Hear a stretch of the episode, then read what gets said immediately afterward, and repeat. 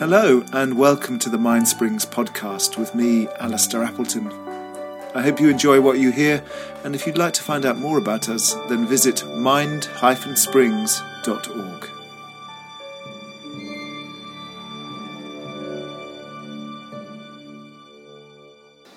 So I, have run this. I've, I've, run a course on this before, and I've given this talk before, and I've thought about it and had my own experiences with it. And there are a few things that I kind of came up with, and I'm sure you can think of some other things, but these are a few things that I came up with, which might be interesting little techniques to try and bring some mindfulness into this picture. And one of the easiest, and perhaps well, probably the difficult, but it's the most simple, is abstinence. Mm-hmm. And I don't mean giving, I mean, you might want to just throw your mobile phone into the sea uh, or lose it on a mountain. Um, but I would suggest you could start smaller than that and you could turn your mobile phone and all devices off between 10 at night and 8 o'clock in the morning. So I did this sort of crowdsourcing with a group once and we decided that was the kind of acceptable window. There's very good evidence that looking at screens before you go to sleep really buggers up your sleep cycles. So it will help you sleep better. And then when you get up, the first thing you look at is not your mobile phone. Don't sleep with it under your pillow. Mm-hmm. And a surprising number of people in the interview did sleep with it under their pillow.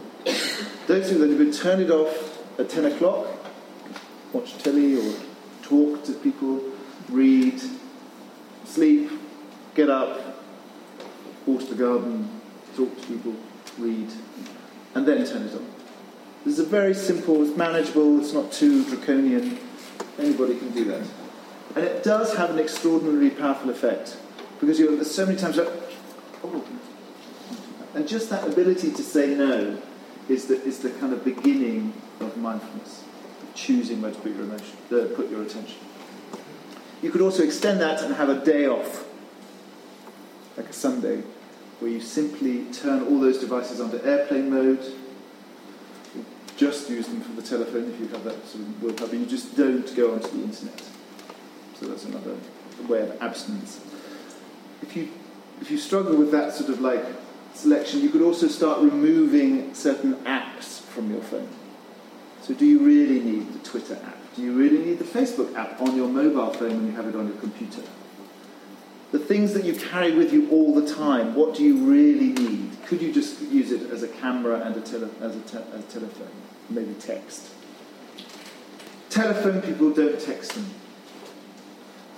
Engage with people, don't turn them into representations. Don't email them, pick up the phone. People hate being phoned nowadays. Like when I lost my own, texting was so painful. I them like, what are you phoning me for? because it's so slow texting. Well, I hate people phoning me. People don't answer the phone. People don't answer the phone, and some people don't even have messages on their phone anymore.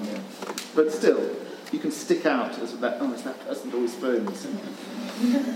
uh, more subtle is to start noticing that dissociation when you're on the bus and you're like, oh, and then you're like, oh, On a bus.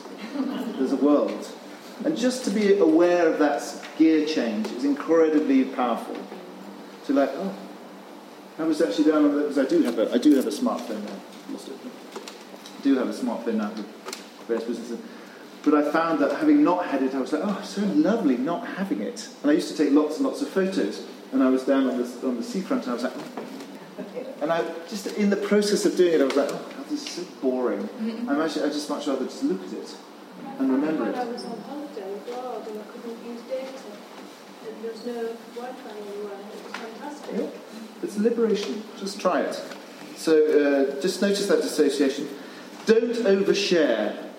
This is the other thing the, the temptation of all of these websites is to want us to share because they make their money out of all the information they give, we give them.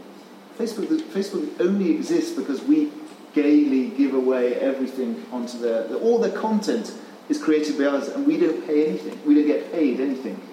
But they make billions and billions of dollars. So just experiment with not oversharing. Don't share every thought that goes through your head. Just enjoy it don't share pictures of your food, just eat it. don't share, you know, unnecessary kind of bits of emotion, because these are private things. There's a great culture of like privacy as some kind of. You know, ten years ago, being exposed publicly was a bad thing. That was something you would be ashamed of. And now, after that terrible quote, I forget his name now, in the in the not Andy Coulson, but one of those guys during the kind of the, the whole phone tapping thing, he said, famously said, privacy, privacy is for pedos.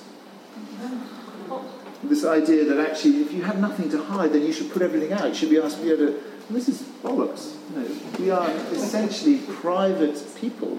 There's bits about ourselves that we don't know that then other people need to know. So, so be more private.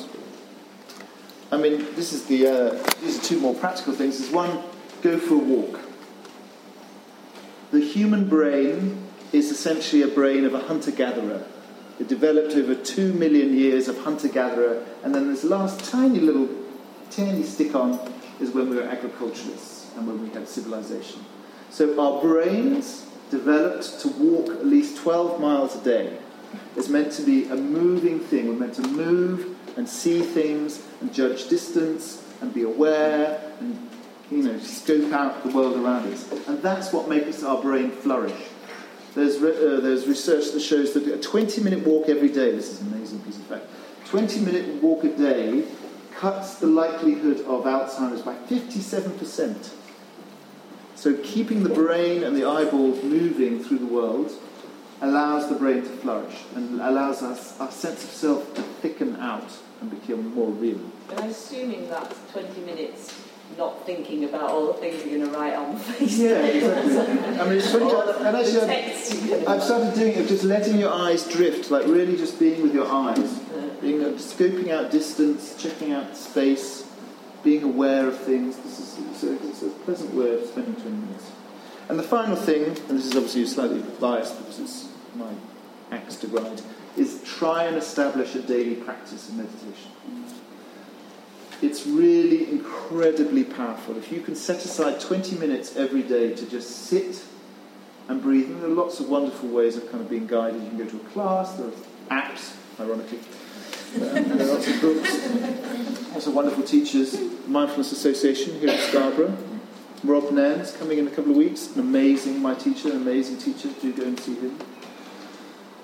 Try and get in a daily practice because it will change your life. It really will. It's an incredible tool of just learning to love your life as it is and starting to really kind of inhabit your experience and not kind of feel timid about it.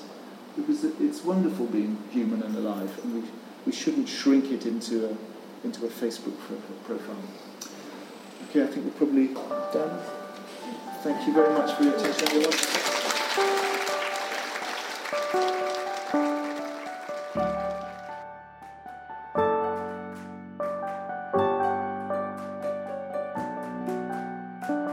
Thank you for listening, and please do join us again for more podcasts from MindSprings. You can find out more about us and our work at mind-springs.org. That's mind-springs.org.